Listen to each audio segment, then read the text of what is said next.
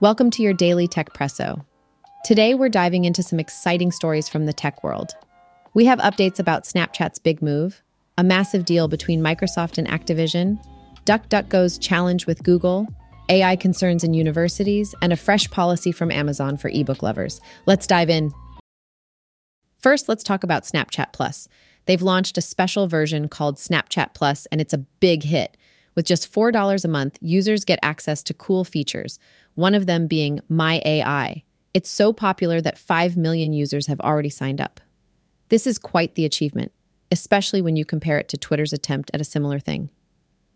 Twitter's new offer, even with Elon Musk's touch, didn't keep its early users and faced some bumps along the way. In the gaming world, there's buzz around Microsoft and Activision. Microsoft has a plan to join forces with Activision, and the UK seems to be giving a nod of approval. Bobby Kotick, the big boss of Activision, is happy about this.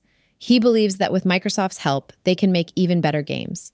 To make sure everything goes smoothly, Microsoft will give some of Activision's game streaming parts to another company called Ubisoft. Now let's talk search engines. The head of DuckDuckGo, Gabriel Weinberg, recently spoke about how hard it is to switch from Google to other search engines. He believes it should be easier, especially since his search engine offers better privacy. The big legal folks in the US are also looking at Google. They think Google is trying too hard to be the top search engine by paying lots of money to other big tech companies.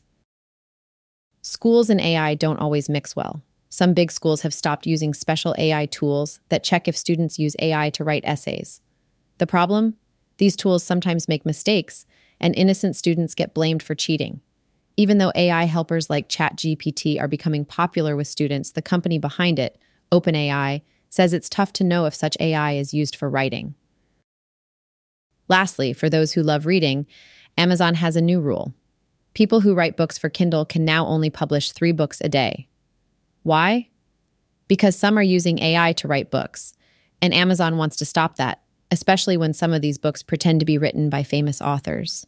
Amazon has told everyone about this new rule, but they also say that not many books are actually written by AI.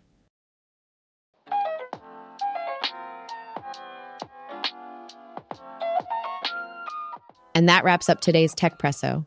Thank you for tuning in, and we look forward to sharing more tech tidbits with you tomorrow. Until then, keep your tech curiosity brewing.